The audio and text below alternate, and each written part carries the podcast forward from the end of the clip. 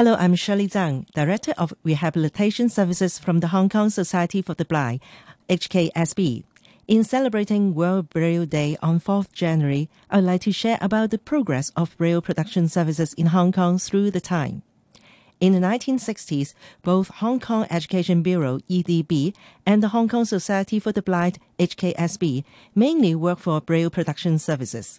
As recommended by a government-delegated focus group on Braille production, all Braille should be produced by one centralized agency. Thus, the HKSB was appointed by the government to produce all Braille materials for the blind in Hong Kong. The Centralized Braille Production Center, CBPC, officially commenced operation on the 3rd October 1986 and started computerization of Braille production and to provide more up-to-date, diverse information and Braille reading materials for the visually impaired in Hong Kong. CBPC is always looking for volunteers who are good at reading out Chinese literature in Cantonese. They are to assist our visually impaired VI colleagues proofreading Braille, especially those proficient in using apps for remote reading sections. Being the only local Braille transcription center, CBPC produces newspapers, magazines, as well as books for both the VI library and SKUW. EDB provides financial support in producing textbooks with Braille transcription for VI students studying in primary and secondary schools. These schools have the highest Braille transcription priority and reproduce based on the teaching schedule provided by the Ebenezer School teachers. As early as 1990, CBPC started the publication of the Braille Post, a joint community project of the South China Morning Post.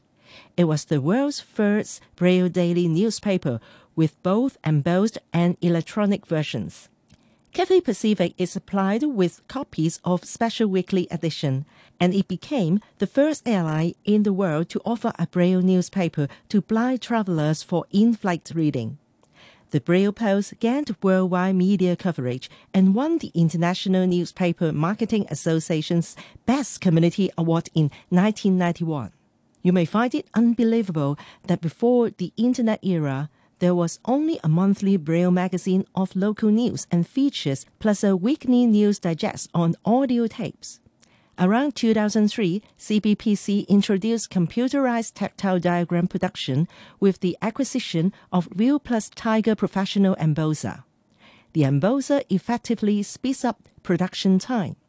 With its capacity to emboss tactile graphics in dot height variable for different grade scale. Another major breakthrough came with the introduction of copyright exemption for persons with a print disability in 2007. Since then, Braille e-books for textbooks have been made available to all students via Ebenezer School, while the e-book reservation system was launched in 2008. Braille e-books and its web reservation system received the Silver Award of Best Digital Inclusion Service Award from the Hong Kong ICT Awards 2008. Braille audio e-books was indeed an effort to address the increasing demand for audiobook versions from low-vision clients with no Braille reading skills since 2013. Braille audio e-books unconverted phonetic-based Cantonese Braille books with synthesized voice. ADB started including EPUB3 print text e-books in their regular support in 2020.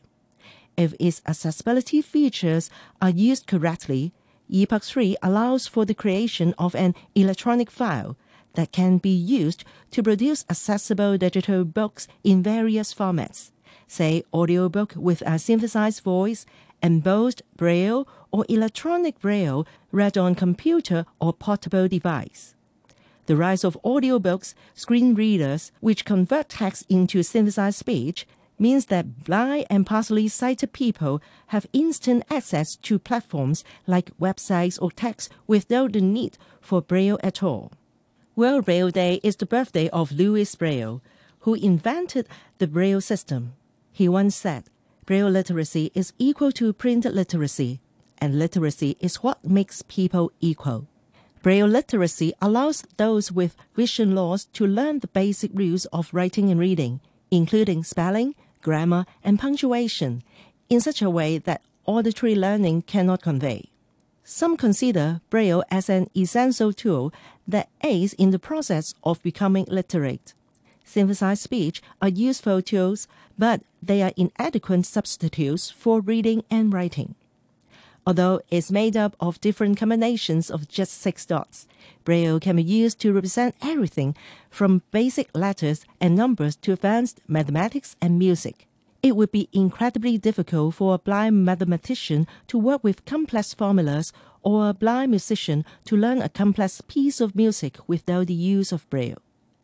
Like some international experts said, perhaps the key may be learning how to access materials in Braille and interfacing with technology, and use of audio learning without letting it become the literacy medium.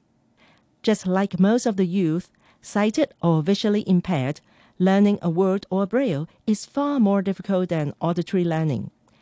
Thus, the Center will keep up its efforts in enhancing professional knowledge, its e-book development, and collaboration with the Information Accessibility Center and Ebenezer School to promote reading culture and the use of Braille books.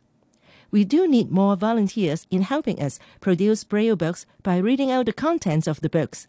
If you think you are good at reading, please call 3723-8313 for volunteer inquiry. Finally, I wish you all, the Radio 3 audience, a happy, healthy new year and want to dedicate this song to you. Lights by Ali Golding. I had a